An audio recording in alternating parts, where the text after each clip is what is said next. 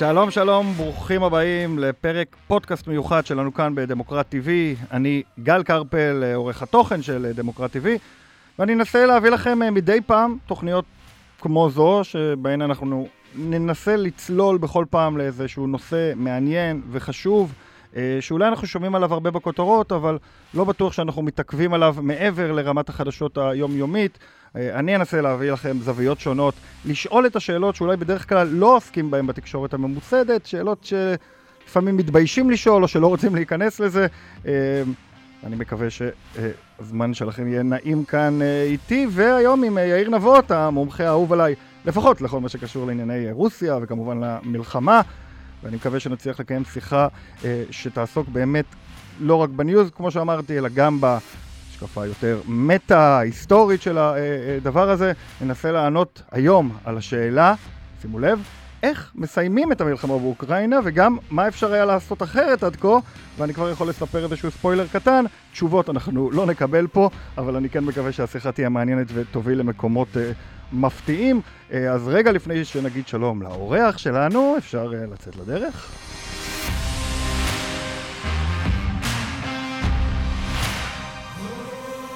אוקיי, אז ערב טוב ליאיר נבות. שלום גל, ערב טוב. אני זוכר משא ומתן שהתקיים בתחילת מרץ, אני אה, לא יודע אם לקרוא לזה משא ומתן אמיתי, כן? כן, היו פגישות. מסע... כן, היו פגישות בתחילת מרץ. באה רוסיה ואומרת, אה, יש אה, שתי מחוזות, נכון? נכון. שני המחוזות... כן. כן, שני המחוזות אה, שרוסיה אומרת אלו מחוזות רוסיים, בדיוק כמו קרים, אה, אה, ובאותו משא ומתן אחרי פתיחה הם אומרים, א', אנחנו רוצים שתבטיחו לנו שרוסיה לא תיכנס לנאטו. אם אני לא טועה, הם בינתיים קיבלו את זה, נכון? אני זוכר ציטוט של בוריס ג'ונסון בערך לפני חודשיים, אומר, זה לא יקרה, רוסיה לא תיכנס לנאטו בקרוב. אוקראינה, כן. אוקראינה כמובן, כן. אה, אה, כן, תשמע, צריך... זאת אומרת, הם הצליחו לסכל את המהלך, נכון? זה כבר ניצחון שפוטין השיג, אני צודק בזה? אה, כן ולא, משום שאני חושב שחשוב מאוד להבין משהו בסיסי. אוקראינה, לפחות בשנים האחרונות, אף פעם לא הייתה באמת, באמת מועמדת באופן רציני להיכנס לנאטו. אף אחד באמת לא, לא התכוון לזה, אף אחד לא התכוון לעשות את זה, אף אחד לא, לא, לא התכוון לקיים את זה. והעניין וה... הזה של אוקראינה ונאטו, הוא, אני חושב, אה, הוא, הוא לא בדיוק כמו שמתארים אותו. אוקראינה הסיפור... לא הייתה על סף, על סף כניסה לנאטו ערב המלחמה? זה לא נכון? ממש לא, ממש לא. לא. אוקראינה לא הייתה על סף כניסה לנאטו, היו uh, דיונים, אה, הצטרפות לנאטו, uh, בעיקר עם מדינות uh, שקרובות לרוסיה, זה עניין שלוקח הרבה מאוד זמן, מה גם שאוקראינה mm-hmm. עצמה נמצאה, כפי שאמרנו, בעימות כבר מ-2014, והכלל המרכזי של נאט"ו הוא שמדינות שנמצאות במלחמה פעילה לא יכולות להצטרף לארגון.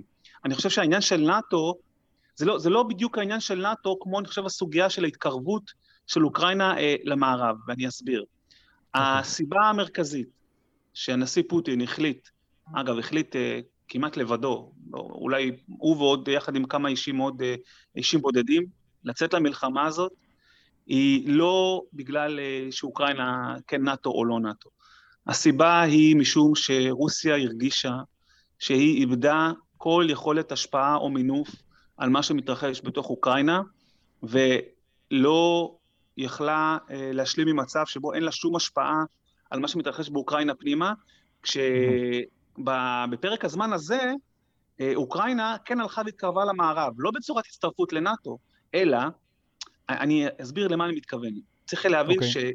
שיש לזה קשר גם פוליטי בתוך אוקראינה. אה, הנשיא זלנסקי נבחר ב-2019, בבחירות אה, ב-2019, אפריל 2019, הוא אה, זכה ברוב עצום, הוא נבחר כנשיא שקיבל את הרוב הכי גדול בתולדות אוקראינה של אחרי התפרקות ברית המועצות, אוקראינה עצמאית. הנשיא הצעיר ביותר, פופולרי, זכה ב-73 אחוזי תמיכה, ובתחילת הדרך, בתחילת הזמן שהוא עלה לשלטון, הוא אה, שידר קו אחר לגמרי לרוסיה, הוא היה בעד אה, לקיים את המשא ומתן, והיו אפילו שיחות עם פוטין, והיו עסקאות חילופי שבויים, וזלנסקי ראה חשיבות גדולה לנסות ולפתור את הסכסוך מול רוסיה באמצעים של משא ומתן. לפייס אותם באיזשהו אופן, להוריד את המתח. כן, להוריד את המתח, ובאמת בחודשים הראשונים לכהונתו זה באמת עבד, והיו עסקאות חילופי שבויים, והייתה איזושהי תקווה. באיזשהו שלב, כנראה בסביבות 2020, מאמצע השנה והלאה, mm-hmm. חל שינוי אצל זלנסקי מכל מיני סיבות. והוא בעצם עשה סוג של 180 מעלות שינוי כיוון, והחל לגשש. הוא בעצם, מבחינתו קצת התייאש מכל המשא המתן הזה עם רוסיה, הוא הגיע למסקנה שזה חסר תכלית, והוא החליט אה, אה, לפנות אה, וליזום תהליך התקרבות לאיחוד האירופי. עוד פעם, תהליך התקרבות זה לא אומר הצטרפות, זה לוקח זמן, הדברים האלה. אבל התקרבות משמעותית. ההתקרבות הזאת... אז איך יכול להיות... כן. איך, איך, אני, אני רוצה להביא לאיך מגיע המצב, הרי פוטין בנרטיב שלו אומר זה מלחמת אין ברירה. אמרנו לכם שאם תתקדמו עם רוסיה, עם האיחוד האירופי, עם נאט"ו, עם הצעדים שאתם עושים, כן, אנחנו, כן. לא תהיה לנו ברירה אלא לצאת למלחמה. לא נתתם לנו מה, מה שאנחנו רוצים. אה, הרי, הרי אני יכול לדמיין מצב שאתה אומר... אה, אה, ב-24 בפברואר, אם ב-20 בפברואר, כמובן זה תרחיש תיאורטי והזוי, כן?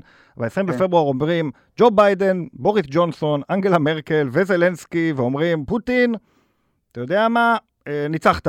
רק אל תצא למלחמה, הפחדת אותנו מספיק, אנחנו מאמינים לך שאתה עומד להיכנס לאוקראינה, הנזק לא שווה את זה. אה, מה זה ניצחת? שוב, לא עכשיו ניתן לך לספח את מה שאתה רוצה ולשלוט איפה שאתה רוצה, אבל נגיד, אנחנו מוותרים על... אה, אה, שיהיה ברור, אוקראינה לא תיכנס לנאטו, נקודה, אין לך תירוץ לעשות מלחמה. אה, לא, שוב, זה, זה לא כמובן תיאורטי. זה לא היה עוזר. א', okay. אוקיי. חלק מאותם מנהיגים ניסו לעשות את זה. אני מזכיר שנשיא צרפת מקרון ביקר בקרמלין, כמה, פעם אחת לפחות לפני המלחמה, בשבועות שלפני המלחמה. והיו שיחות, ואני זוכר שאז, אני זוכר גם מה כתבתי אז, כתבתי, לא בלשון הזאת, אבל בגדול, שזה קשקוש מקושקש, ולא יוצא מזה כלום, והכיוון מאוד ברור, ולא כדי להעיד על עצמי, אבל למרבה הצער צדקתי. היה ברור שפוטין כבר קיבל החלטה, משום שהעניין הזה הוא לא רק, הוא לא רק אוקראינה ונאט"ו, אני חושב שזה עניין מעבר לזה. הרצון, השאיפה של פוטין, היא בעצם לעצב מחדש את הסדר הביטחוני באירופה. שזה אומר, ואת זה אנחנו יכולים לראות לפי מה?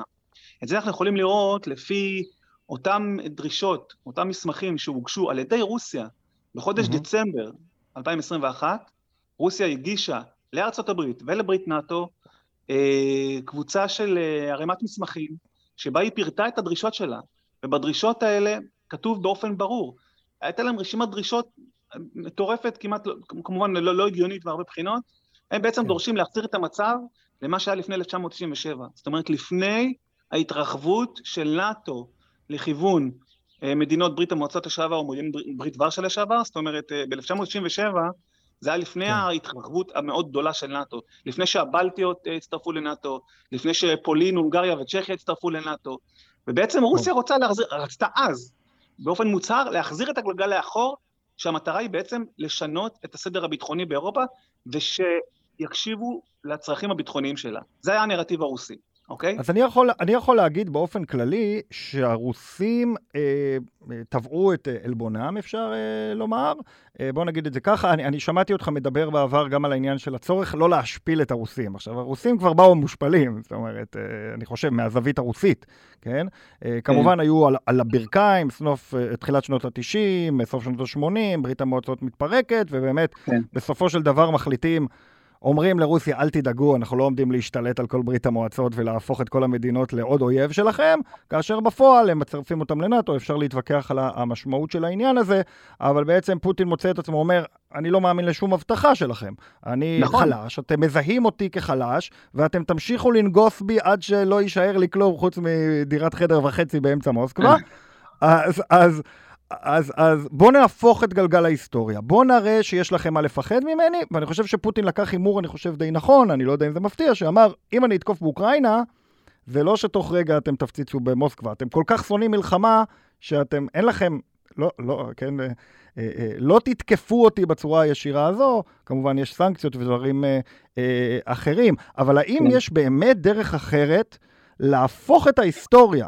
כי, כי, כי הרוסים רואים את נאט"ו כסוג של פרויקט קולוניאליסטי נכון, כזה, חושב, כן, סוג נכון, של... האם היה אפשר לעשות משהו פחות משפיל מ-97 ועד היום, שאולי היה משאיר את הרוסים כשחקן חלש בזירה, אבל לא כשחקן מושפל בזירה? כן, אז זו נקודה, קודם כל נקודה מאוד נכונה, מאוד, מאוד חשובה. Mm-hmm. חשוב להתעכב על זה, מכיוון שחשוב אה, להבין, לנסות להבין גם את הנרטיב הרוסי פה, כמו שאתה אמרת. אני לא, זה לא אומר שאנחנו מצדיקים אותו, בוודאי, בוודאי. אבל אנחנו חייבים להבין אותו כדי להבין את התמונה. ובראייה של הנשיא פוטין, כמו שאמרת, וזה נכון וזה מדויק, הוא, יש לו את הצריבה הזאת של מה שהתרחש בזמן שרוסיה, מיד אחרי התפרקות ברית המועצות, הייתה מדינה חלשה, אה, לא יציבה, אה, ובזמן הזה, בדיוק בעשור שנות התשעים ותחילת שנות האלפיים נקרא לזה, אה, המערב ביצע את ההרחבה המשמעותית, הדרמטית של נאט"ו לתוך מזרח אירופה, לתוך מדינות שהיו פעם חלק מברית ורשה או מדינות ברית המועצות לשעבר, ובראייה הרוסית זה נעשה משום שרוסיה הייתה חלשה, היא באמת הייתה אז מאוד חלשה. צריך לזכור, העשור שאחרי התפרקות ברית המועצות, עידן של, העידן של בוריס ילצין, כן. רוסיה מדינה אה, כלכלית אה, ממש אה, מפוררת, עם מלחמות ברחובות, כנופיות, משברים, זזה ממשברים כלכליים ופוליטיים מאחד, ממשבר אחד למשבר אחר, ואליבא דה פוטין, או אותם רוסים שזה הטיעון שלהם, בעצם המערב ניצל את חולשתה של רוסיה ועשה את המהלכים האלה. עכשיו אתה, הגיע... אתה, אתה, אתה מסכים איתם? זאת אומרת, אתה אומר אליבא דה... אני לא בהכרח מסכים איתם, אני חושב שאפשר בהחלט להבין את הנרטיב הזה. והנרטיב כן. הזה הוא עובדתית, אנחנו יכולים uh, לדבר עד מחר, אבל עובדתית, בש... באותן שנים, באותם שנים, אנחנו מדברים על 1999, אה, והחל מ-1997 למעשה, וגם ב-2004, אז הצטרפו הבלטיות, למדינות הבלטיות, ליטא, אסטוניה ו... ולטביה לנאטו. אנחנו, אנחנו יכולים, הרוסים שואלים את עצמם, הרי ברית ורשה כבר לא קיימת. כבר לא התפרקה יחד עם התפרקות ברית המועצות ב-91. כן. למה צריך את ברית נאט"ו? ואם צריך את ברית נאט"ו ואין ברית ורשה, למה אתם מתרחבים? כן, הרי, הרי כן, אתם... קצת קונטקסט, ברית נאט"ו הומצאה כדי להיות נגד ברית נאט"ו. אתה יודע מה, אני, אני, זה לוקח אותי לשאלה, אמרנו, נשאל את השאלות הגדולות יותר. אה, ובאמת העניין הזה של נאט"ו, אה, חשוב להבין, כן, אז ברית נאט"ו זה ברית ש... קמה בתגובה על דבר שאומרים, להם יש ברית, אז גם לנו, המערב, גם לנו יהיה ברית, שכולנו מגינות אחת על השנייה. ואז קצת כמו התהליך שקרה באיחוד האירופי, שכמובן עורר הרבה גל, גלים של התנגדות בתוך אירופה, כולל הברקזיט אה, האנגלי בסופו של דבר, אבל יש איזו גישה כללית שאומרת, האיחודים האלה, הקטנים, חמש מדינות, שש מדינות, שבע מדינות, מתרחבים, מתרחבים, מתרחבים, ואז אני שואל, האם לנאט"ו יש עוד משמעות כאשר כל כך הרבה מדינות בתוכה? אה, אה, וכמו עם האיחוד האירופי, האם עניין ההרחבה של הארגון הגדול והמצליח הוא לא בעצם איזשהו ניסיון לייצר אימפריה חדשה? אז זהו, אני חושב שצריך להבין מה בדיוק ברית נאט"ו, במה היא מתמקדת. Okay. אוקיי. ומה החשיבות שלה ומה, ולמה היא קיימת. אז כמו שאמרת, היא באמת הוקמה ב-1949, היא הייתה uh, תוצר ישיר של תחילת תקופת המלחמה הקרה, זוכרים, העולם, uh, ברלין התחלקה, גרמניה נחלקה לשתיים, uh, המלחמה הקרה, שני גושים, וברית נאט"ו הייתה בעצם תוצר ישיר של העניין הזה. עם השנים היא כמובן הלכה והתרחבה, כפי, ש, כפי, ש, כפי שאמרנו, והייתה בעצם אמורה להוות סוג של, וגם היוותה כמובן, משקל נגד לברית ורשה, שאותה הובילה כמובן ברית המועצות בזמנו. כן, אבל, אבל ב-20 השנים האחרונות, או 30 השנים האחרונות, בערך בתקופה שהאיחוד האירופי מוקם, אמצע שנות ה-90, כמו שאתה מתאר, ההיסטוריה סוטה קצת ממסלולה.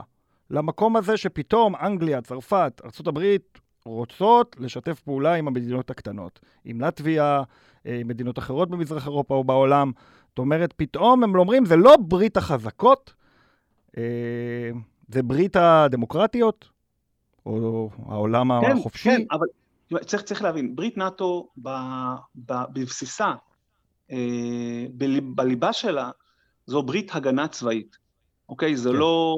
לא זה לא, כלכלי. בניגוד לאיחוד האירופי, כן, שזה כן, איחוד לא כלכלי. כלכלי כן. זה לא, זה איחוד, כן. קודם כל, ברית. זה קודם כל ברית הגנה צבאית בין המדינות ששייכות לברית, שכמובן החברה הכי חשובה שם, ואגב, הכי חזקה והכי... אה, שבהרבה מעל השאר, כמובן ארה"ב.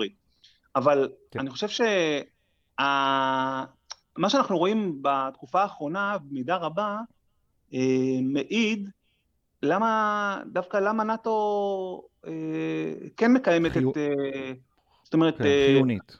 חיונית, ובאמת מקיימת את, את, את הבטחתה. אני חושב כן. שאתה צריך להבין שאם אחת מהמדינות הבלטיות, אם המדינות הבלטיות לא היו בנאטו היום, יש סיכוי מאוד מאוד סביר כן. שאותה תוקפנות שמופנית עכשיו כלפי אוקראינה, הייתה מופנית כלפיהן. והעובדה... באיזשהו מקום, אכזרי להגיד, יאיר, אבל אי ההגנה על אוקראינה דווקא מחזקת את העמידה אה, אה, של נאט"ו במילה שלה. כי נאט"ו מעולם לא התחייבה להגן על מי שאינו בנאט"ו, לא, לפחות לא בצורה כזאת. לא, צריך להבין, צריך להבין. אנחנו, הברית, הברית, יש לו, אמנת הברית, יש בה את אותו סעיף מפורסם, סעיף 5, שאומר שזה, ברית, שזה, שזה בעצם סעיף אה, הגנה קולקטיבי שכל כן. מדינה אחת שמותקפת, זה כאילו כל הברית הותקפה, הוא הופעל פעם אחת עד היום בהיסטוריה, וזה אחרי אה, אירועי 11 אה, בספטמבר בארצות הברית, ונאט"ו כן. השתתפה בפעילות באפגניסטן, למשל, באופן ישיר, אבל אה, נאט"ו מעולם כמובן לא התחייבה להגן על אוקראינה, חשוב להבין את זה. כן.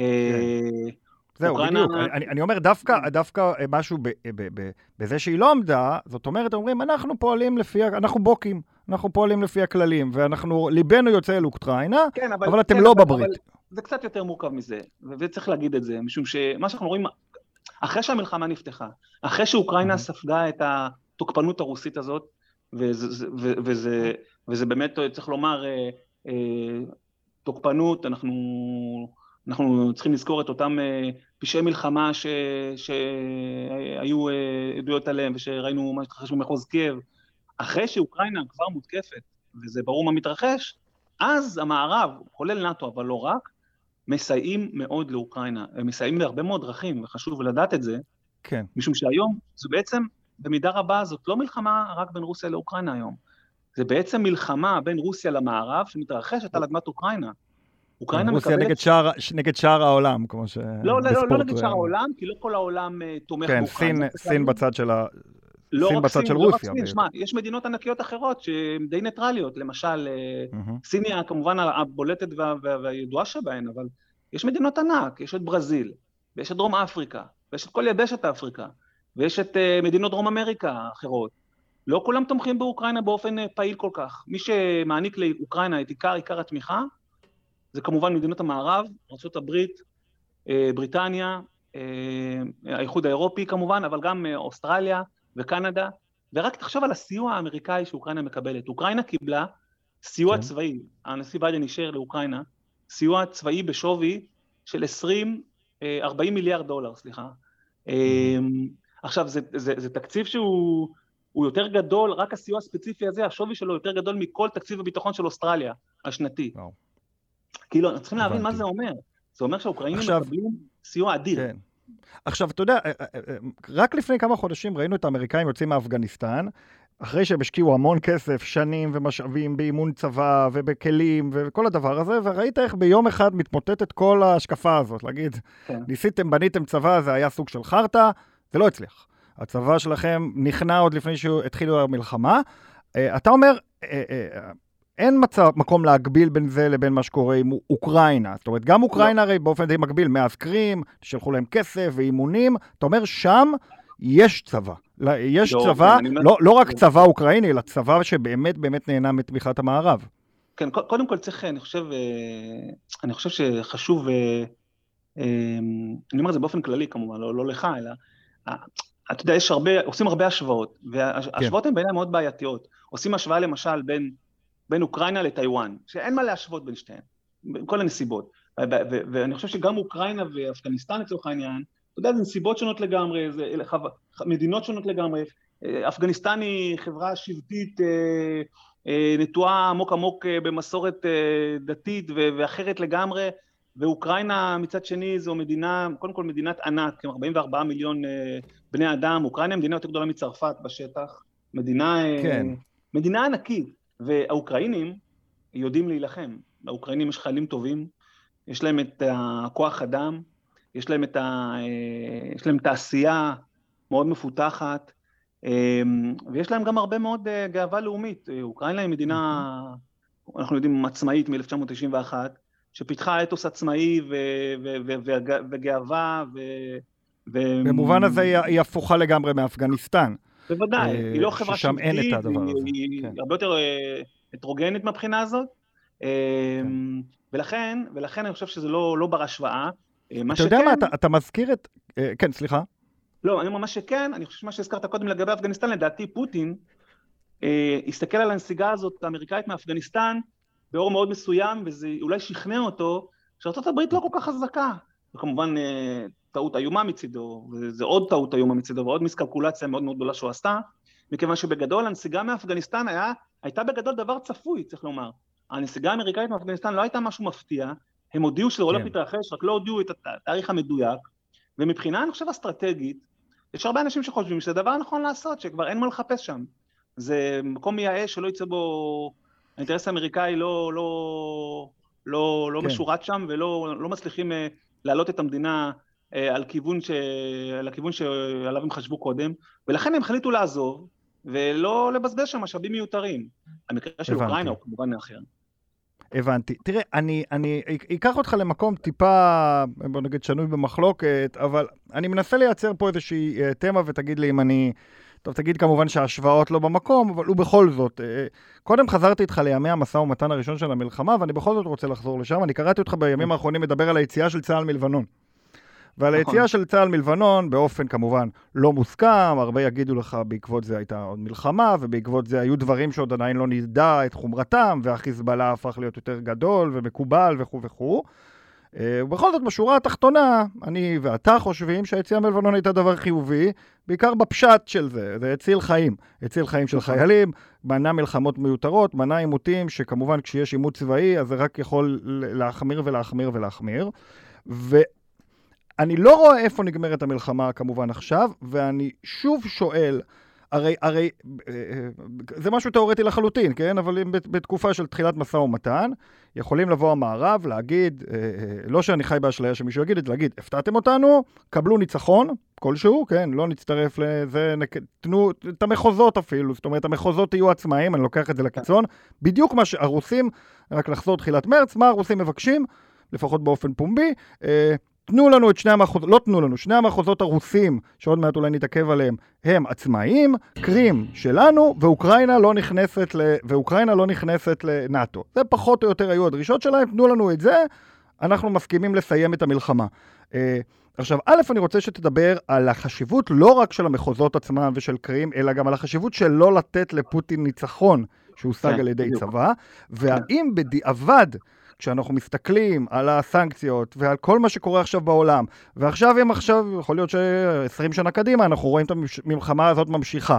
וקצת כמו במקרה ישראל בלבנון, למרות שיש כמובן הרבה מאוד uh, הבדלים, uh, שם זה לא מחוזות, אף, אף ישראלי לא טוען שמחוזות דרום לבנון הם uh, שייכים לנו. אנחנו לא מתגעגעים, כן. כן, אגב, יכול להיות מצב כזה שאתה כן מדמיין עם משהו מעבר לגבולות 67, ואז זה כבר הרבה יותר דומה. זאת אומרת, אם כן. אנחנו נרצה לפנות את חברון, אז זה כבר יהיה יותר מסובך. אבל, אבל האם אה, אה, יש סיכוי ששוב, בהסתכלות מטה-היסטורית לחלוטין, אנחנו נגיד מה שווה יותר, 20 שנה של מלחמת בוץ ברוסיה, או לתת להם את הניצחון הקטן, או להגיד, היית נותן את הניצחון הקטן, הם היו מבינים מזה שעכשיו הם יכולים לשחזר את אותה פעולה בכל אירופה. כן, או, אז, אז זו נקודה מאוד מאוד, אה, מאוד, מאוד חשובה, נגעת בעיקר. אני אגיד, ב... okay. אוקיי. אני, אגיד, אה, אני אגיד את זה ככה, אני חושב שקודם כל חשוב uh, לכולם להבין שמי שחייב לקבל את ההחלטות זה לא המערב אלא אוקראינה. Uh, אוקראינה זה, זה, uh, uh, זו המדינה האוקראינית והשלטון האוקראיני, המשטר האוקראיני, הוא זה שצריך לקבל את ההחלטות על עתידה וגורלה של אוקראינה, באופן הגיוני. עכשיו זה שהמערב למשל יבוא ודוחף את אוקראינה, ל, אתה יודע, לפשרות כאלה ואחרות על חשבונה, זה משהו אחד. אגב, זה, זה, זה לא כל כך קורה, יש מעט מאוד מדינות שאומרות, אה, או לאוקראינה מציעות את, ה, מציעות את, ה, את התרחיש הזה, את, ה, mm-hmm. את הדרך הזאת. אני חושב שמה שאנחנו רואים היום, הוא שבאופן אירוני, ההצלחה האוקראינית הצבאית בשדה הקרב מול רוסיה, שהיא באמת הצלחה מרשימה, צריך לומר, והיא הפתיעה הרבה מאוד אנשים שלא ציפו לזה. אה, אני באופן אישי הערכתי שהצבא הרוסי יפגין ביצועים הרבה יותר טובים, ואני גם הופתעתי, כן. אני חייב לומר לרעה. מהאופן שבו הוא, אה, מהאופן שבו הוא תפקד. חשבנו שעד עכשיו הם כבר יהיו בקייב. נכון, זה מתפקד. ישלטו במדינה. אבל מה, העניין שבאופן אירוני, דווקא ההצלחה האוקראינית מול הצבא הרוסי היא איפשהו זאת שמשמעה גם שהמלחמה הזאת לא תסתיים בקרוב. למה אני מתכוון? ברור, כי זה קרב, אה, סליחה שאני קופץ פה כבר, כי זה קרב סימטרי ואין דבר גרוע יותר מקרב סימטרי. בדיוק. אני חושב שבנקודת הזמן הנוכחית, הסיכויים ל... עזוב אפילו להסכם, למשא ומתן אמיתי ויסודי, שהוא, אתה יודע, שהוא בר קיימא, שהוא באמת פועל להשגת פתרון, הסיכויים הללו, הם, הם, ההיתכנות של דבר כזה, הם מאוד מאוד נמוכים. היא מאוד נמוכה, mm-hmm. זה מאוד מאוד, הסיכויים שאנחנו נגיע, שתי המדינות יגיעו להסכם, היא מאוד נמוכה, ואני אסביר למה. כי יש פה שני צדדים שבעצם משחקים פה כמעט משחק סכום אפס. כן. כי עבור אוקראינה, צריך להבין, עבור אוקראינה, שהותקפה בתוקפנות נוראית, ונעשו באזרחיה פשעי מלחמה, ונהרגו לה אלפי אזרחים, כולל ילדים, ונהרגו לה ככל הנראה גם משהו בסביבות אה, עשרות אלפי חיילים. אה, מדברים על הקורבנות, על האבדות של רוסיה, אבל גם לאוקראינה יש הרבה מאוד אבדות אה, צבאיות. עכשיו, בוודאי. ההצלחה של אוקראינה בשדה הקרב, אה, הצבאי כמובן, קודם כל מעודדת את המשטר בקייב, ומראה שהשד לא נורא כל כך. עם הסיוע שהם מקבלים מהמערב, הם, הם בעצם אה, יכולים לקבל את התחושה שיש ביכולתם אולי אה, להחזיר לעצמם שטחים נוספים שנכבשו על ידי הרוסים. זה דבר אחד. זה הכי, זה הכי מסוכן. כל, כל, כל פשעי המלחמה שבוצעו, כל האווירה, האווירה הרעילה מול הרוסים, בגלל מה שהרוסים ביצעו, משמעה שזלנסקי, פוליטית, בבית פנימה, יתקשה מאוד להביא לעם האוקראיני, לפרלמנט האוקראיני, זו דמוקרטיה צריך לזכור, יתקשה מאוד להביא לה איזשהו הסכם שטומן בחובו ויתורים טריטוריאליים לרוסיה התוקפנית. אני בכוונה אומר את זה ככה. ו- וזה, וזה, וזה, וזו דרישת הסף הנמוכה ביותר של רוסיה. כן, ויתורים בדיוק. טריטוריאליים, זאת אומרת. אז איפה, אתה מבין שיש פה עמק אדיר, יש פה פשוט, אין, לא מוצאים את עמק השווה, יש פה בעצם תהום. שפעורה בין הצדדים. רוסיה מצידה אמרה, בהנחה מסוימת, בתסריט מסוים, אנחנו מוכנים אה, לספח את אותו אה, חבל דונבאס או אותם מחוזות לוגנסק ודונייצק, שאוקראינה תכיר באופן רשמי בריבונות של רוסיה, בריבונותה על חצי האי קרים, כן. ושאוקראינה תתחייב, כמו שאמרת, נגיד שהיא לא תצטרף לא לנאטו, או שלא, או שלא יפעל בשטחה צבא זר. נגיד, וזה דרישות שהן ממש כאילו עקרונית, היו אז נחשבות סוג של, אתה יודע, של משהו שאפשר לעבוד איתו. אבל מה? אני במצב, בנסיבות הנוכחיות לא רואה את זלנסקי יכול להסכים לאף אחת מההצעות האלה, בטח לא להכיר בריבונות הרוסית אפילו על חצי האי קרים, כי בנסיבות כן. הנוכחיות, אחרי מה שהאוקראינים עברו, כל מהלך כזה יכול להפיל את אה, זלנסקי בבית פנימה, או בבחירות, כן. או בהתנגשות, או ב... זאת אומרת... אתה יודע, בדיוק בגלל הנקודה הזאת, יאיר, אני כל הזמן, אני, אני חוזר בראש, וזה איזושהי טרגדיה, וש, ש, שגם רציתי להביא אותה כאן לפודקאסט, לא כי יש לי פתרון, אבל אני חוזר שלושה חודשים אחורה, ואני... אין לך פתרון, בגלל זה זה טרגדיה. אה, זהו, אני שואל, אתה אומר, יש משא ומתן, אמרת, זלנסקי ניסה לעשות משא ומתן למשך שנים עם הרוסים, עד שהוא, עד שהוא התהפך. אבל, ולא הצליח. זאת אומרת, ברור לגמרי, קצת כמו שאני מדמיין, שוב, ניקח את זה מהשכונה שלנו, ננסה למצוא את הישראלים והפלסטינים מסכימים על, על גבולות 67, זה כל כך מסובך, אין סיכוי. אין סיכוי. אין סיכוי. אין, אין סיכוי. אה, אה, עכשיו, אני חושב, ו- וכך חשבתי בימים הראשונים של המלחמה, שעוד לפני שמתחילה באמת המלחמה, הזדמנות אחרונה לתת משהו לרוסיה, אולי להפעיל איזה לחץ על אוקראינה ולפתור את הדבר הזה, אה, כי הגינות היא לא הדבר החשוב. עכשיו, ממתי הגינות משחקת תפקיד בפוליטיקה בינלאומית? כן? הגינות היא בכלל לא פקטור, זה החזק שורד. ואני רואה איזשהו מצב שבו כל העולם, ואני בטוח שכל המנהיגים והמומחים הפוליטיים בעולם, הבינו לאן הדבר הזה הולך. ברגע שתתחיל המלחמה, יעשו פשעים, וברגע שיעשו פשעים, לך תחזיר את הגלגל אחורה. וכמה נכון. שאנחנו יודעים ומושכלים ויודעים את זה כבר בתחילת מרץ.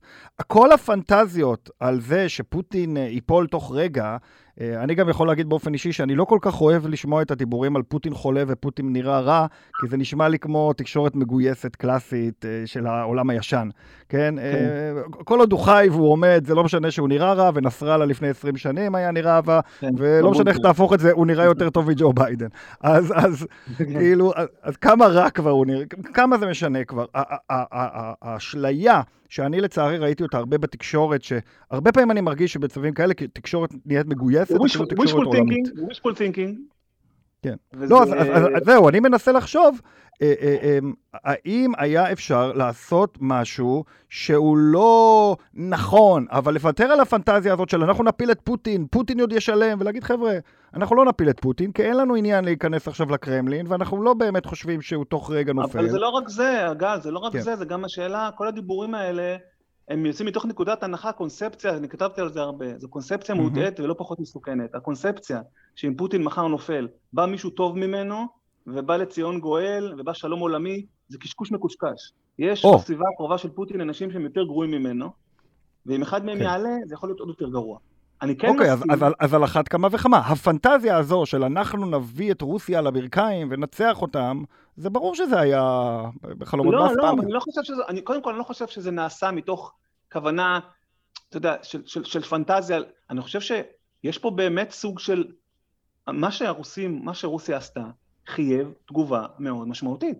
התגובה כן. לא נעשתה כדי להשפיל את רוסיה, התגובה נועדה מצד אירופה, ארה"ב, מדינות המערב, התגובה, קודם כל הסנקציות הקשות והצעדים נגד רוסיה, נועדו להבהיר לרוסיה שלמעשים שלה ולתוקפנות הזאת יש מחיר, ואני מזכיר, הנשיא כן. ביידן אמר שבועות לפני המלחמה, וזה עוד, עוד דבר מאוד מעניין, שהאמריקאים ידעו, זה כאילו מישהו יושב להם בקרמלין ואומר להם הכל, הם ידעו בדיוק מתי זה הולך לקרות, הם ידעו, כן. ראו את כל הסימנים והם הזהירו, והם אמרו, חזרו והזהירו את פוטין שוב פעם ושוב פעם ושוב פעם, בשיחות כמובן פרטיות, בשיחות טלפון, בין ביידן לפוטין, בערוצים פומביים, הם אמרו, שבו והזהירו את פוטין, אם אתה תצא למלחמה הזאת, אתה תביא על רוסיה אסון.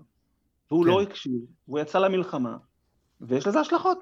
כל אחד עושה את הבחירות שלו, צריך להבין את זה. כן.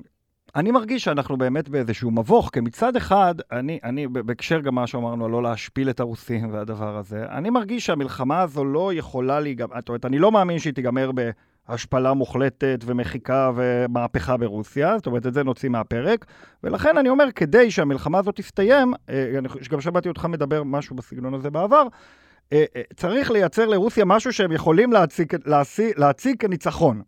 ולי כן, נראה ש... אבל, אבל גל, מאוחר מדי. מאוחר מדי כבר. אני אמרתי את הדברים האלה כשהנסיבות היו אחרות.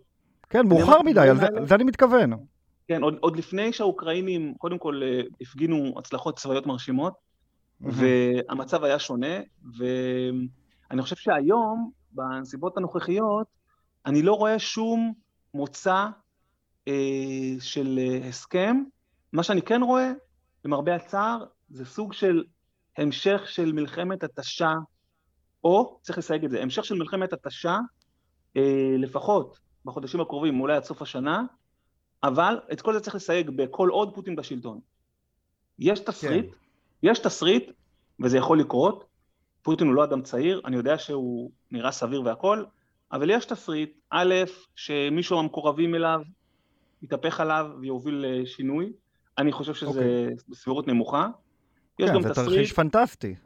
לא בהכרח, בוא נגיד שהוא, לא שהוא, יוביל, שהוא, יוביל, שהוא יוביל שינוי חיובי, אולי שיוביל שינוי שלילי. אבל uh, כדי לדעת אם זה שינוי חיובי או לא, נצטרך לחכות עוד שנה, שנתיים, שלוש, ארבע. זאת אומרת, כן. אני, אני חושב שצריך להבין שגם אם פוטין מחר הולך, חוטף שבץ ומת, או uh, הסרטן הדם שהרבה טוענים שיש לו, uh, יגמור אותו, הרבה תלוי א' בשאלה מי יחליף אותו ספציפי, ה... וגם על זה אפשר לדבר, כי האופציות לא מעודדות.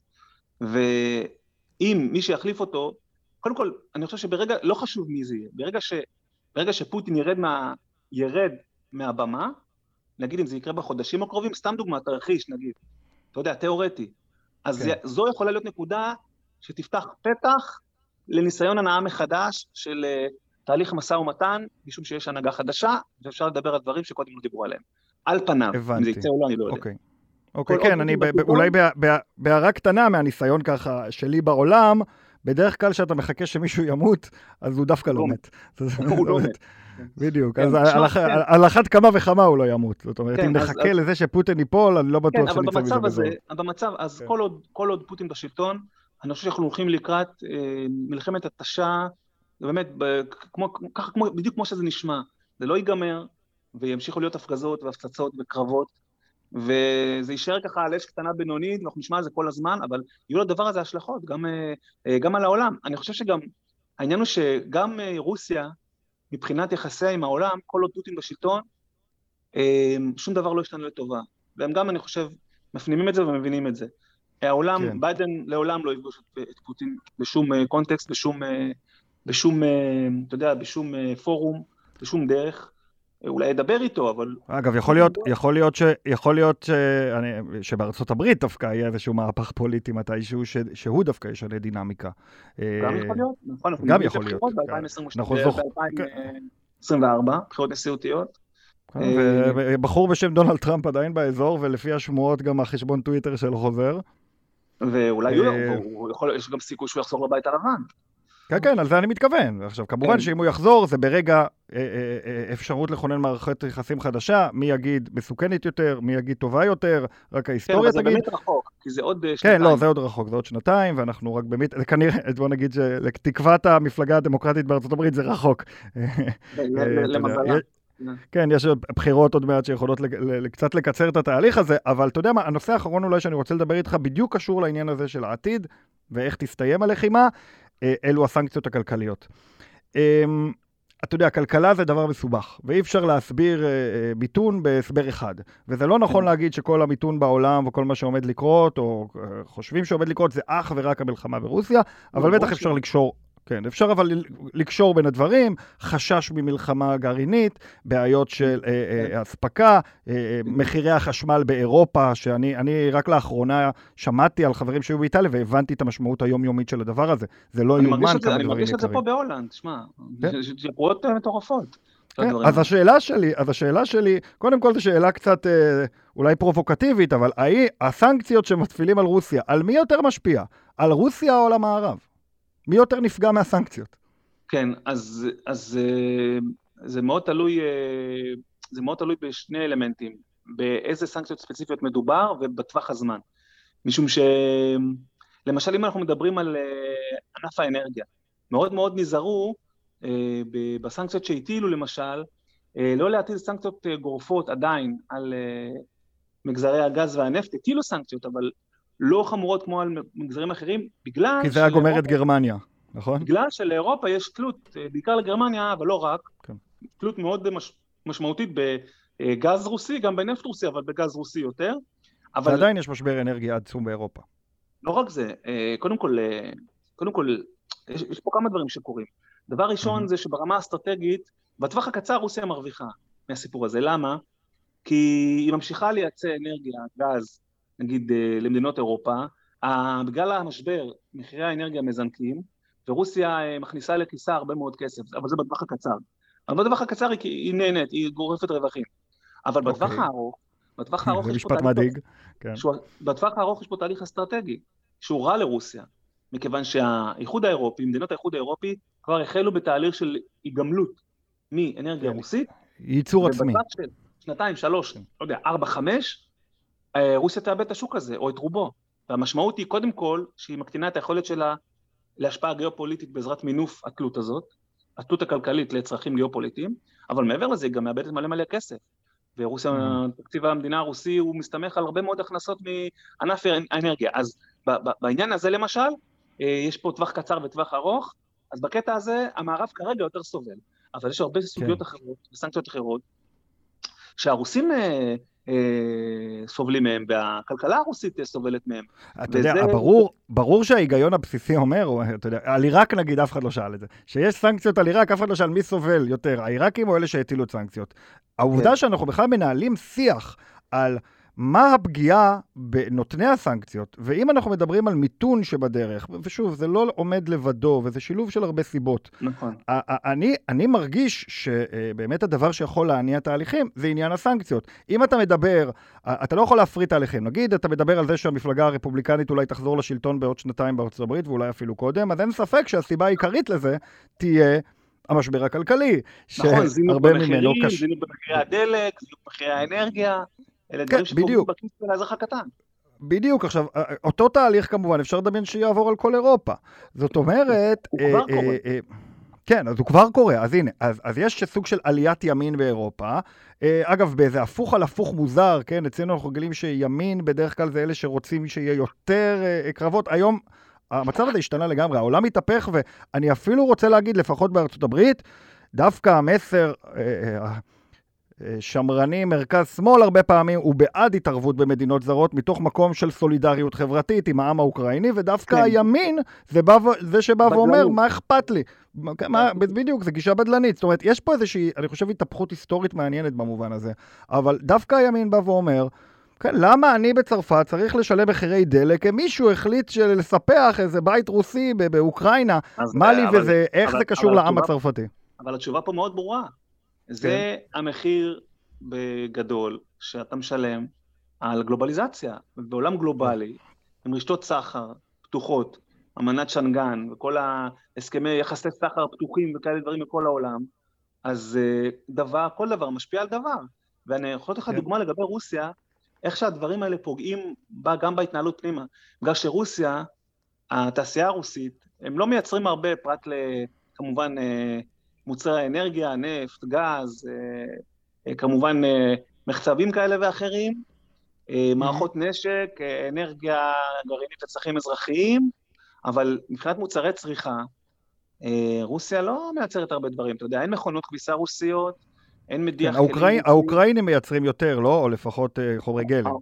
הכלכלה האוקראינית היא גם לא כלכלה קטנה, והיא כלכלה שמאוד התפתחה, ואני חושב שמבחינה הזאת היא אולי קצת יותר מתקדמת uh, uh, מהרוסית, אם כי גם היא מאוד מבוססת על uh, תעשייה כבדה וכמובן הרבה חקלאות. חיטה, כן. אבל, אבל, אבל בקטע של הרוסים, הרוסים היום יש להם בעיות מאוד מאוד רציניות, א', עם שרשראות אספקה, ב', עם ייצור של המוני, המוני מוצרים תעשייתיים שכוללים רכיבים אלקטרוניים כאלה ואחרים שמגיעים מהמערב. מהמערב, מיפן, בגלל שהוטלו עליהם סנקציות שכוללות אה, איסור על אה, ייצוא לרוסיה של הרכיבים האלה, יש הרבה מאוד מפעלים היום ברוסיה שלא יכולים לעבוד, או לא בתפוקה מלאה, או בתפוקה מאוד קטנה, או לא עובדים בכלל, או שחסרים חלקים, וזה דברים מדהימים. מעצמה גרעינית, שלא יכולה לייצר היום, סתם דוגמה, משאית, כי חסרים לה רכיבים אלקטרונים מסוימים. זה גם, mm-hmm. זה גם, אגב, רלוונטי לשוק הנשק בהרבה, בהרבה דברים, ובקטע הזה רוסיה מאוד מאוד אה, נפגעת, ומשלמת את המחיר על זה שבמשך שנים, השנים הטובות של מחירי אנרגיה גבוהים, בעצם הם לא עשו שום דבר כדי לפתח את ה... לבזר את, ה, את הכלכלה הרוסית, את השוק הרוסי, ולהתחיל mm-hmm. לפתח עוד דברים. היום הם משלמים מחיר מאוד כבד על זה. השאלה אם הסנקציות הכבדות באמת יתחילו להשפיע עוד קצת, לוקח להם זמן לחלחל ולהשפיע, והם אמורים להתחיל להשפיע בחודשים הקרובים. והשאלה הגדולה אם, ה... אם הסנקציות האלה יתחילו, יוכלו להוביל לאיזה, משהו רחב יותר, אני לא יודע, אני לא יודע, ולא, כן. מעדיף לא להתנבא שזה יוצא המונים לרחובות, כי זה בכלל לא בטוח שזה מה שיקרה. לא, גם לפי מה שאתה אומר, אתה מדבר על מלחמת הירושה ברוסיה, ואין לנו שם הרבה אופטימיות. זאת אומרת, זה לא שלא שיש איזה מועמד מקובל על כל כן, אה, אנשי נגד פוטין. כן, זה דמוקרט גדול. כן, בדיוק, אין איזה, אין משהו. אז אתה יודע מה אנחנו... more of the same, כן. לפחות עוד דור. כן, אז תראה, יאיר, אה, אה, אני, אני, אני מנסה לסכם את השיחה שלנו, ואני מתנצל מראש, כמו שאמרתי בהתחלה, שספוילר, לא, לא יהיו לנו תשובות, כי... אין לי פה מסר אופטימי. לא, אז, אז, אז זהו, אז אני אנסה לסכם ככה בכמה נקודות. אה, קודם אמרנו, המלחמה הזו הפכה להיות יותר סימטרית, וככל שהיא יותר סימטרית, צבאית, אין סיכוי שמשהו יגמור אותה. זאת אומרת, לא יהיה איזה מכה גדולה של דגל לבן ודברים כאלה. זה לא, לא יקרה. אה, ככל שימשיכו, אז המלחמה תמשיך. אנחנו גם אמרנו פה ש... הסנקציות, אפילו מיתון, אפילו מצב שבו יש מיתון מסיבי במערב, לא מוביל, זאת אומרת, אף אחד לא יפסיק את הסנקציות בגלל המיתון, כי יש תוכניות ארוכות טווח, כן, המערב יגיד, אנחנו שלא. ממשיכים להיות אינדיפנדנט, אבל מה כן יקרה? הימין יעלה, אה, בכל, כבר, כבר עולה בכל מדינות המערב, התנועה הזו שאומרת, לא אכפת לי מה קורה באוקראינה, אכפת לי מה קורה בחצר האחורית שלי, ואז זה תהליך כן, שייקח שנים. אבל, ו... אבל, התיאור, אבל התיאוריה הזאת היא שווה בדיקה, כי זה לא גרם לעלייה של לפן בצרפת, מקרון ניצח. באוסטרליה כן. אנחנו רואים רק השבוע, אה, ממשלת, הממשלה השמרנית, ממשלת הימין השמרנית, בעצם נפלה, ועלה, ממשל, ועלה מנהיג של הלייבור. אז אתה יודע, כן. זה, מאוד, אה, זה מאוד תלוי מקום ונסיבות. כן, אבל, אבל אפשר באופן כללי להניח, וזה כאן אני חושב נכון בהיסטוריה, ככל שהמצב הכלכלי יהיה קשה באירופה, הגיוני שמי שירוויח מזה זה כוחות בדלניים, גזעניים, אה, עוד פעם נגד הגירה, כי יש מצב כלכלי קשה אז יש פחות נכונות לקבל הגירה. זאת אומרת, כן. אנחנו לא בכיוון שמשהו טוב יכול להשתנות, ואני אפילו אגיד יותר מזה, ככה מניתוח שלי נראה שהדבר היחידי שיכול להשת... לשנות את מצב העניינים זה חדשות רעות. זאת אומרת, רק חדשות רעות והרבה יפטרו אותנו כן, מהמלחמה באוקראינה. אבל לצער, לצערנו זה מה שיהיה, בגלל שאפילו אם אתה רואה למשל, תראה את ההשפעה של המלחמה על שוק המזון. בגלל המצור אהה. הימי של הרוסים, על הנמלים של אוקראינה, אוקראינה כמובן לא יכולה לייצא, לא יכולה לייצא חיטה, לא יכולה לייצא דגנים, לא יכולה לייצא תירס. יש לזה תגובת שרשרת, אם עוד כמה שבועות הדבר הזה לא ישתנה, אז אנחנו נעמוד בפני מצב של אה, אה, חשש מאוד גדול ממחסור במוצרי מזון מסוימים, וזינוק במחירים של מוצרי מזון כבר. ועל מי זה משפיע? זה משפיע קודם כל על האומות העניות, על המדינות העניות, על האוכלוסיות העניות, אה, ולדברים האלה יש אה, אפקטים פוליטיים. כן, אפקטים פוליטיים פנימיים, אבל שוב, כנראה כן. לא מספיק כדי, לפחות לא באופן מהיר, שהמערב יודיע. אתם יודעים מה? שתי המחוזות עצמאיים ונגמרה המלחמה. כאילו זה לא יקרה, בסמכותו- זה לא יקרה בחיים. בסמכותו- זה גם לא בסמכותו של המערב להחליט, אמרנו את זה. אה, זאת שאלה, אגב. אה, אני לא, אני, אני, אני, אני תוהה אם זה בסמכותו של המערב. זאת אומרת, יש איזשהו שלב, אה, כמו בישראל וכמו במקומות אחרים, שהמערב הוא, הוא חשוב פה. זאת אומרת, אה, אה, כשאתה מדבר על עצמאות, האם להכיר בעצמאות של קרים נגיד, זה כן משהו שהוא הוא בפני... המערב יכול להחליט שקרים שייך לרוסיה, לא? זאת אומרת, פשוט באבחת החלטה. אה, לא, הוא לא האו"ם יכול. יצביע בעד. אוקיי. לא, כי מי ש... אנחנו צריכים אה, לזכור, מי שצריך פה... המדינה המרכזית שצריכה אה, אה, לגבש את עמדתה לגבי הסכם כזה או אחר מול רוסיה, זה אוקראינה. היא אוקיי. זאתי זאת אומרת, שממנה... אתה אומר. אוקראינה צריכה להחליט, לא נוריד אותם לא. על הברכיים ונכריח אותם, זה לא... אה, לא, אה, זה לא מעשי, לא תוכל לעשות את זה. זה לא מעשי. לא יסכימו לזה. כן, כן, אני גם מרגיש שלא יסכימו לזה. טוב, אז אני חושב שבאמת... אה, כן, זה החיילים. שלהם שנופלים שם בשדות הקרב, אתה יודע. בדיוק, בדיוק, בדיוק, בדיוק. אז, אז בוא נגיד, אין תרחיש אופטימי כזה שמוביל אותנו לסיום המלחמה. בוא נגיד, אם נהיה אופטימיים, פחות או יותר אנחנו מדמיינים מלחמה שהולכת לתקופה מאוד ארוכה, ממלחמת התשה כזו שממשיכה וממשיכה, והאופטימיים יגידו, והעולם יסתגל, יבנה מקורות אנרגיה חדשות, יהיה פחות תלוי ברוסיה, ונתמודד עם המצב הזה פחות או יותר. אבל זה לא כן, כזה אבל זה אופטימי. גם, זה גם, זה גם תרחיש. לא, לא מצדך כמובן, באופן כללי, אני אומר שזה תרחיש שהוא כאילו סוג של, סוג של נאיבי, כי אין שום כן. סיכוי בעולם שכל עוד המלחמה הזאת נמשכת, העולם יוכל בקלות להתרגל להשלכות, כי ההשלכות הן הן לא רגעיות, אלא השלכות שהן השלכות מתמשכות, הן משפיעות על המון דברים בעולם, על מחירי אנרגיה, מחירי מזון, אה, אמרנו, זה משפיע על פוליטיקות כן. פנימיות במדינות כאלה ואחרות, זאת אומרת, זה כמו איזה, אי אפשר, אתה יודע, אי אפשר לבלוע ואי אפשר, אה, אתה לא יכול לה- להתעלם מזה, אתה לא יכול להמשיך לחיות כן. את חייך כל עוד המלחמה הזאת ככה ממשיכה להשתולל. אז אם ניקח שלושה חודשים- לא. אם ניקח שלושה חודשים קדימה, תקן אותי אם אני, אם אני, אם אני טועה, בהנחה שלא קורה משהו דרמטי ומפתיע מאוד עם פוטין, או, או איזשהו, מה- עם כן. זלנסקי, או איזשהו מהפך כזה, אנחנו כן. באותה נקודה, כאשר המשבר הכלכלי קצת יותר עמוק, המשבר הפוליטי בתוך המדינות במערב קצת יותר עמוק, המלחמה גבתה עוד כמה קורבנות, השנאה כן. עוד קצת יותר גדולה, והפתרון לא נראה באופק. כן, ושינויים צבאיים אולי לפה לשם, קצת כן. לשם, קצת לפה, קצת לשם, שינויים אה, מבחינת אזורי השליטה של שני הצדדים. אני לא רואה את אה, רוסיה בשום פנים ואופן נסוגה מהאזורים שעליהם היא כבר השתלטה, זה לא יקרה. אני כן רואה כן. אפשרות שהם יספחו בעיקר את האזורים בדרום-מזרח אוקראינה, כמו חרסון, מריופול, כל האזור הזה יסופח במהלך כזה או אחר, כולל משאל עם, לרוסיה, והמהלך הזה כשלעצמו רק יגרום למלחמה להתמשך, משום שאוקראינה בחיים לא מהמם. תוכל לקבל את זה. ואנחנו אני מבין. ואנחנו במשחק סכום אפס פה, זו הבעיה, אין כן. פה כרגע שום, אתה יודע, אין פה שום, אה, כמו שאמרנו, אין שום עמק שווה שהצדדים יכולים אה, לש, להגיע אליו ולהגיד בסוגיות האלה, הנה יש לנו הסכמה, על זה אפשר להגיע להסכמה, אין כמעט. יהיו כן. עסקאות חילופי שבויים, יהיו אולי אה, מחוות כאלה ואחרות, אבל לא, לא יהיה הסכם אה, גורף וכולל לעניין הזה, כל עוד לא תרחשו דברים יותר גדולים. כן. טוב, אה, אז עם המסר המבאס הזה, לצערנו אי אפשר, אי אפשר לגמור את המלחמה הזאת בפנדלים, כמו שעושים אחרי אה, זה אירועים מסר ארוכים מדי. מבאס אך מציאותי. אבל כן. כן, זהו, מבאס אך מציאותי, בדיוק. זה, זה צריך להבין, ואני חושב אה, שמאוד מעניין, אני, אני חושב שעוד 50 שנה ננהל את השיחה הזו ונראה את הדברים אחרת, כי תמיד זה ככה. אה, וכשאתה לא מתעסק בפרטים הקטנים, אלא בפרטים הגדולים, זה פשוט כן. טרגדיה אנושית. של, אתה יודע, כמו הסכין במערכה, זה, אנחנו כולם יודעים לאן זה הולך, כולם מבינים יודע, לאן זה הולך, יודע, אף אחד זה- לא יכול להיות זה שאומר המלך עירום, נכון, ובוא זה נגמור מאוד את זה. נכון. אני הגדרתי את זה, ואני אגיד, אה, אני הגדרתי את זה כי אני, אני כתבתי את זה עוד לפני המלחמה, עוד לפני פברואר, עוד לפני שזה כן. התחיל, אה, היה לי ברור שלשם זה הולך, ואני כתבתי שזה כמו לצפות בתאונת רכבות בהילוך כן. איטי. אין שום ממש. דבר שאתה יכול לעשות, אתה יודע מה הולך לקרות, ואתה פשוט, יש לך אפס השפעה על מה שאתה, אתה לא יכול להשפיע על זה בכלום, וזה בדיוק מה שקורה, זה כמו איזה, ממש, אתה רואה פה התנגשות, ויש מעט מאוד שאתה יכול לעשות, אם בכלל. כן, כן.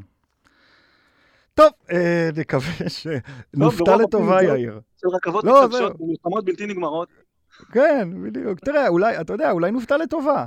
אמ, הלוואי. אולי, כאילו, אני לא יודע איך, בדרך כלל אתה מקווה למשהו שיקרה, ואז, אבל אני כבר לא, אתה יודע, כשהיה משא ומתן, היה לי איזה חלום אמיתי של להגיד, הם היממו את העולם והסכימו על משהו. אה, אנחנו כבר מזמן לא שם, לא, וגם לא אני שם. לא רואה את זה קורה. גם אני לא נכון. רואה את זה קורה. כן. טוב, אבל אתה נעמת לי מאוד, ואני מקווה שגם אה, למאזינים כן, שלנו, לנו. ותודה רבה, תודה רבה, יאיר. כן. להתראות. תודה, תודה גל. ביי ביי.